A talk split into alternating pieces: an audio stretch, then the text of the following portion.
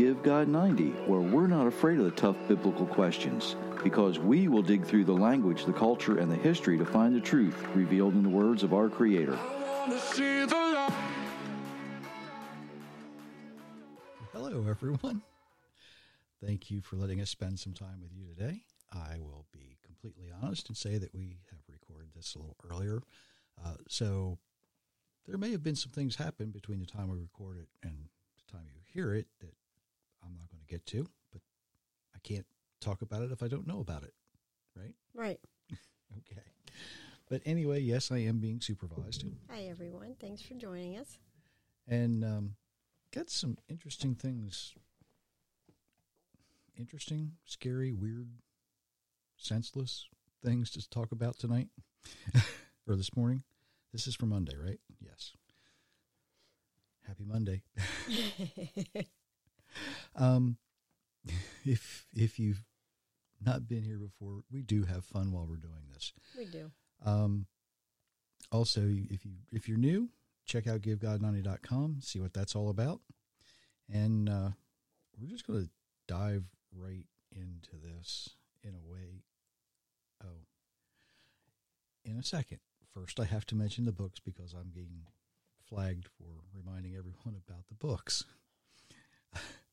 Tradition to Truth, God's Universe, God's Rules, and Inheriting Lies are all available for you.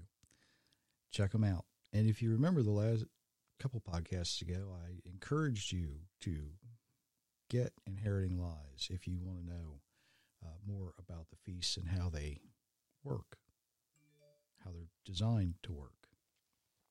Okay. Um, I, I know this is a strange way to start something like this. But are you familiar with the story Tarzan of the Apes? You know, when, when I was a kid, okay, I enjoyed Tarzan. I'll be honest.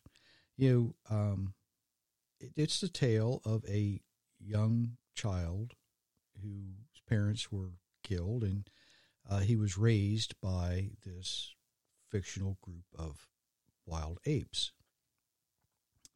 Written by Edgar Rice Burroughs, who was born in 1875. Uh, and he actually lived until around 1950. But around 1911, he had spent some years, uh, believe it or not, as a pencil sharpener sales representative. That's an exciting career in itself, isn't it? And it probably was back then. You know, it was something new. Um, and it wasn't going well for him. So he started writing. And he was actually able to publish his first Tarzan story in a magazine in 1912. And then in 1914, it was actually published as a book. Uh, his stories were obviously and I do mean obviously completely fictitious. Uh, they had their own made up ape language and all that good stuff. Um, but they were well written. You know, it kept me occupied for hours reading those books. Uh, Tales of a Jungle Man, right? He, he was able to communicate with the wild animals. Okay, not the way we do it today, but on a more foundational level, I guess we could say. Now, hopefully, you're saying, what in the world does Tarzan have to do with the Bible? A lot. Um, I recently came across an article. When I read this, it was the most bizarre thing I've ever read in a long time. Okay, now the headline reads Extraordinary tale of scientist parents who adopted a chimpanzee to raise as their baby's sister, but bitterly regretted bizarre nature versus nurture experiments on their son after it yielded chilling results. Imagine that. You bring a wild animal into your home and think you're going to get a result of anything other than a wild animal. But it gets better. Now, this article was written by Beth Ann Sexton, uh, published in the Daily Mail just uh, a week or so ago. It, it's recent, the article is. So let me read uh, some excerpts from this because you're not going to believe. Well, you might believe what you hear. It, it took me a minute to let this sink in. And I quote Extraordinary video footage shows how two scientist parents attempted to raise their infant son alongside a chimpanzee as part of a bizarre nature versus nurture experiment in 1931. End quote. Now, this is very shortly after the Tarzan books had been written. Keep that in mind. Back to the article. Psychologist Winthrop and Luella Kellogg conducted the study on their 10 month old son Donald and a 7 month old chimp called Gua in their Florida home. The couple were attempting to establish if it was possible to educate an ape and teach them to communicate as a human. But the experiment, which they intended to run for five years, was abandoned just nine months when the pair noticed chilling changes in the behavior of their son. Think about this. Imagine parents attempting to raise an ape beside a child and expecting to get a child ape. I, what were they? What did they think they were going to get? you know, it, it it gets worse. Let me go back to the article, and I quote. The couple conducted the experiment on their 10 month old son Donald and 7 month old chimpanzee. Uh, Winthrop devised the experiment after becoming fascinated by the wolf children of India, a group of kids who adopted the behavior of wild animals after being raised away from civilization. the couple set about attempting to teach Gua, the chimpanzee, the same skills as a toddler. She learned how to eat using a spoon, drink from a glass, and open doors long before Donald had ever acquired the same uh, skills. The baby and chimp soon became incredibly close, developing a sibling like bond from being around each other all day. Let me stop right here. What did they expect? You could do the same thing with a puppy. You could do the same thing with a kitten. You can do the same thing with a horse.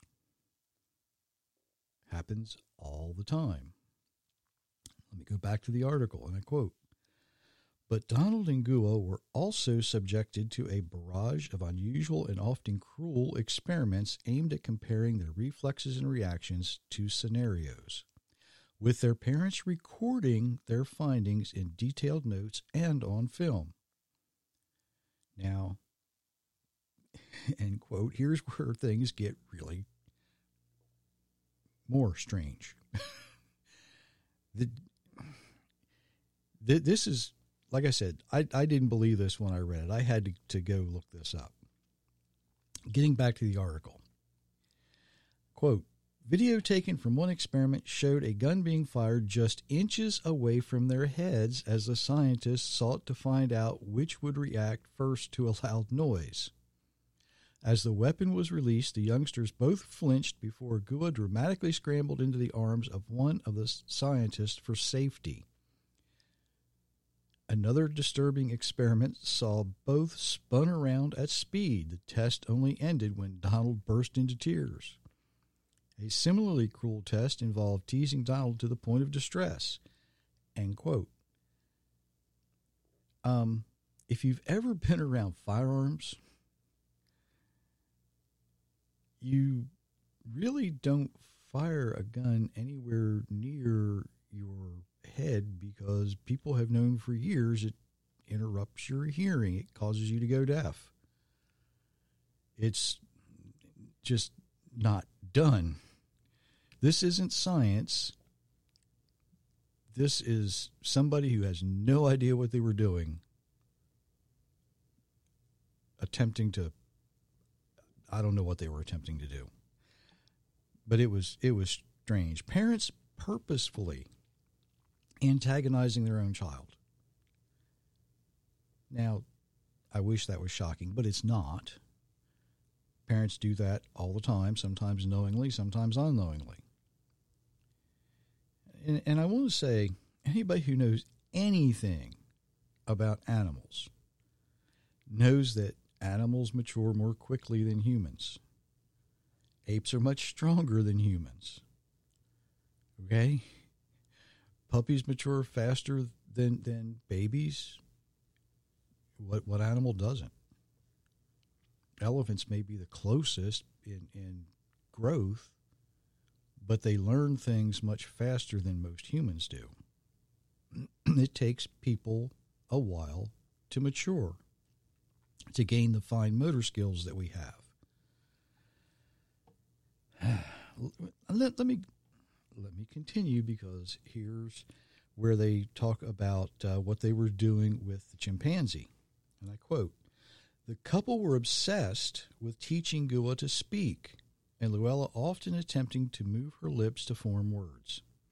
At first, Gua's rate of development was much faster than Donald's, especially when it came to motor skills. She learned to respond to 95 phrases, including Show me your nose and Kiss Donald. But eventually she began to, to plateau and was outpaced by Donald, most notably when it came to speech. Despite the couple's best efforts, Gua was never able to utter a single word and only communicated with grunts. And before long, the couple realized that in socializing Gua to become human, their son had adopted animal traits. He would often start biting people when he became aggressive. And he and Gua shared a secret language of bark like noises that they would use to communicate. Donald began to. I shouldn't be laughing here, but what I'm actually laughing at is the faces that Myra's making while I'm reading this.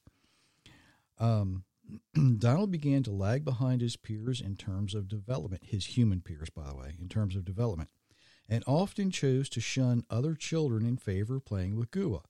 All the while, Gua was growing in strength and becoming more and more unpredictable. They also reported lost interest in the in the experiment after failing to teach Gua to speak. Now, Gua was returned to captivity and became the subject of another experiment. She spent the rest of her life in a laboratory cage. End quote. And if you're wondering, uh, about two years later, uh, the chimpanzee died of pneumonia. Now, this was done and started in 1931. Um, so in 1943, at the age of, or I'm sorry, in 1973, at the age of 43, Donald committed suicide. The experiment, you know, if, if we can call it an experiment that was conducted in the 1930s, only a few years after Tarzan was published and became famous. I have to wonder did they actually pattern this after a fictional novel? The ideas that someone had in their head, and, and Edgar Rice Burroughs' fictional book, The Fictional Tarzan, was raised by a fictional colony simply known as the Great Apes. The, the reality is as much as we might try to humanize animals, they are much, much different than mankind. Okay, um, read read that first passage because we need to know this. Then the Lord God formed man from the dust of the ground and breathed the breath of life into his nostrils, and the man became a living being. And the Lord God planted a garden in Eden in the east, where he placed the man he had formed. Out of the ground the Lord God gave growth to every tree that is pleasing to the eye and good for food. And in the middle of the garden were the tree of life and the tree of the knowledge of good and evil. Genesis chapter 2, verses 7 through 9. Okay. the tree was not placed in the garden for the animals, the tree was placed there for mankind. The animals did not receive the breath of life, that is reserved for mankind. You know, when we learn about science experiments, uh, yeah, when we learn about science experiments like this one, the only conclusion we can reach is that the people who chose to do the experiment had rejected the Creator. He said, Oh, we can do much better. We know what we're doing. God didn't know what He was doing, but we know what we're doing. You know, uh, now I'm going to say that other fiction writers such as Orson Welles, Isaac Asimov, Gene Roddenberry, and, the others, you know, they have actually given rise to advancements in technology, uh, advancements that probably would not have happened if they hadn't had in, you know envisioned an idea of something. Now that being said, for science to really have the capability to enhance mankind it must include the Creator's design for mankind. Did you know that in Nazi Germany in the 1930s, many experiments were done, including drastic and horrific anatomy experiments trying to prove that there was a superior race? These were done on both living and dead subjects um, of various races and ethnicities. The results, though, weren't what they were expecting. The results were that mankind is mankind, exactly like the Bible reveals. Now, I, I need to be careful not to give anybody the impression I'm anti science. I'm, I'm not anti science. I'm all for learning as much about creation that we live in as possible. I'm all for learning as much about the human anatomy as we can. All for learning about the interaction between species of animals and plants. But these experiments would be far more productive if we would learn much more, and we would learn much more if sound biblical principles were used in the theories that led to the experiments. You know, with biblical principles leading scientists, there would be no horrific experiments. You know, we, we've seen a lot of them in the past. And doesn't mean much, but in my opinion, um, we'd be farther ahead now if we allowed sound biblical principles to lead science. Job actually had something to say about this, believe it or not way back. Job was a contemporary of Abraham, so some 45, no, I'm sorry, some 38, 3,900 years ago. Go ahead and read that passage. But ask the animals, and they will teach you. Or ask the birds of the air, they will tell you. Speak to the earth, and it will teach you. Or let the fish of the sea tell you. Every one of these knows that the hand of the Lord, what the hand of the Lord has done. Sorry, that the Lord, the hand of the Lord has done this. The life of every creature and the breath of all people are in God's hand. The ear tests words as the tongue tastes food. Older people are supposed to be wise. Long life is supposed to bring understanding. But God has wisdom and power. He has good advice and understanding. What God tears down cannot be rebuilt. The man God puts in prison cannot be let out. If God holds back the waters, there is time without rain, but if he lets the waters go, they flood the land. God is strong and victorious. Both the person who fools others and the one who is fooled belong to him.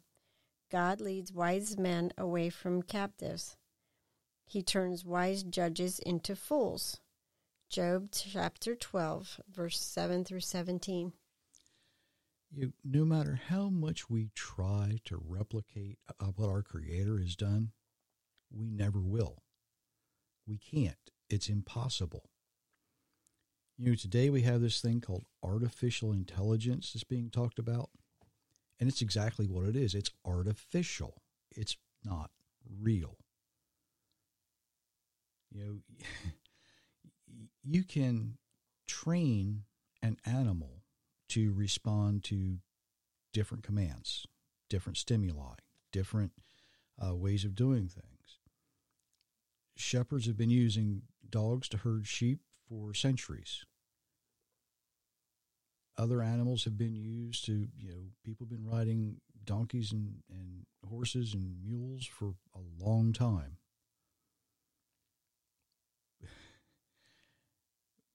We can program a computer to give us responses. We can even program a computer to search for words and put them together to form a sentence in various languages.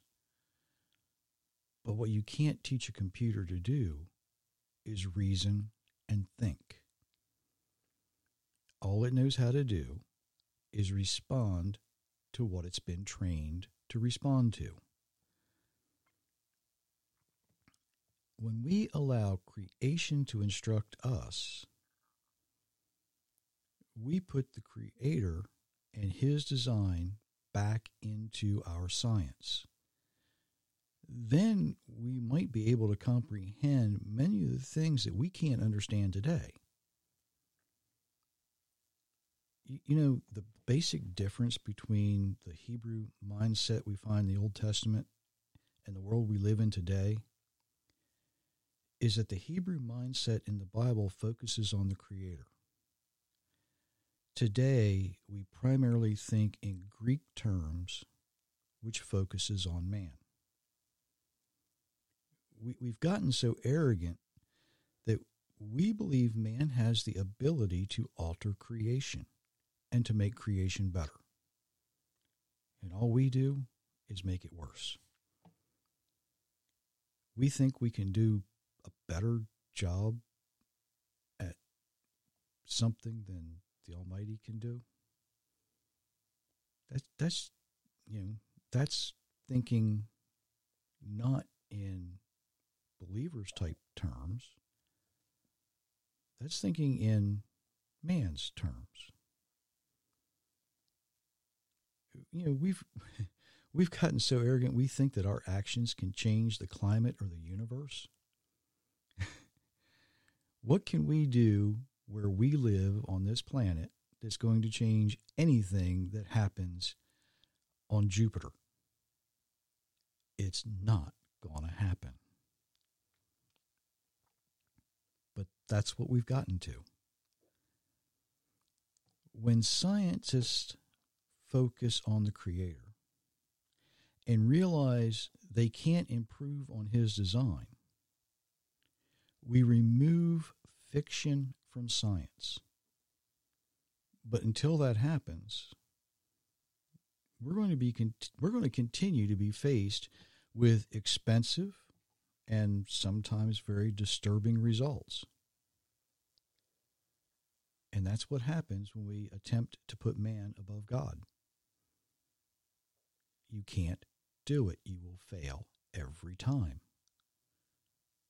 And that's what the Kellogg's were doing. They were attempting to put man above God and say, I can teach that chimpanzee how to talk. What wound up happening? The chimpanzee and the boy learned to communicate, but not in a language that we understand. He reverted back to some animal instinct of some type, maybe. You know, when Adam, when the animals came to Adam and he named them, up until the time of the flood, animals and people, they couldn't really communicate, but they weren't afraid of each other. You know, the lion wasn't afraid of the bear. The lion wasn't afraid of the well, anything really, but neither was anybody else. It was not symbiotic. The, the relationship that people had with animals until Noah opened the doors on the ark and they all left, they all got along. It wasn't until after the flood, after the flood, our Creator said, I'm going to put some enmity between the animals and man. They're going to be afraid of you now. They need to stay away from you because you're teaching them bad habits. And it's exactly what we see in the world today. Not only do we teach them bad habits, sometimes we uh, use them for bad experiments. Sometimes we use each other for bad experiments. Sometimes evil men use mankind for bad experiments. We cannot improve on creation no matter how much we try. When it was finished, the Almighty looked down and said, It's very good. He gave it his stamp of approval. There's no way we're ever going to improve on that. But what can you do? The, the most important thing you can do is live the way you're designed to live. And in doing so, you'd be amazed at how much differently you look at the world around you. You never you don't see the differences anymore. You see the similarities. You don't see the problems. You see solutions. Unfortunately, not enough scientists today are familiar enough with their creator to learn anything from him. You know, I've used that passage from Job a lot, and I'm going to say it again. Job says, Ask the earth, ask the dirt. Anybody who doesn't know as much as the dirt, we can say, yes, they're dumber than dirt. But that's not because the dirt doesn't know. Ask the earth, and it will tell you it was the Almighty who did all this. All we have to do is watch, observe, and learn. And hopefully, that'll be the last one of those experiments that was done for a long, long time. time. anyway, until next time. we wish you many, many blessings, everyone. Yes, be safe.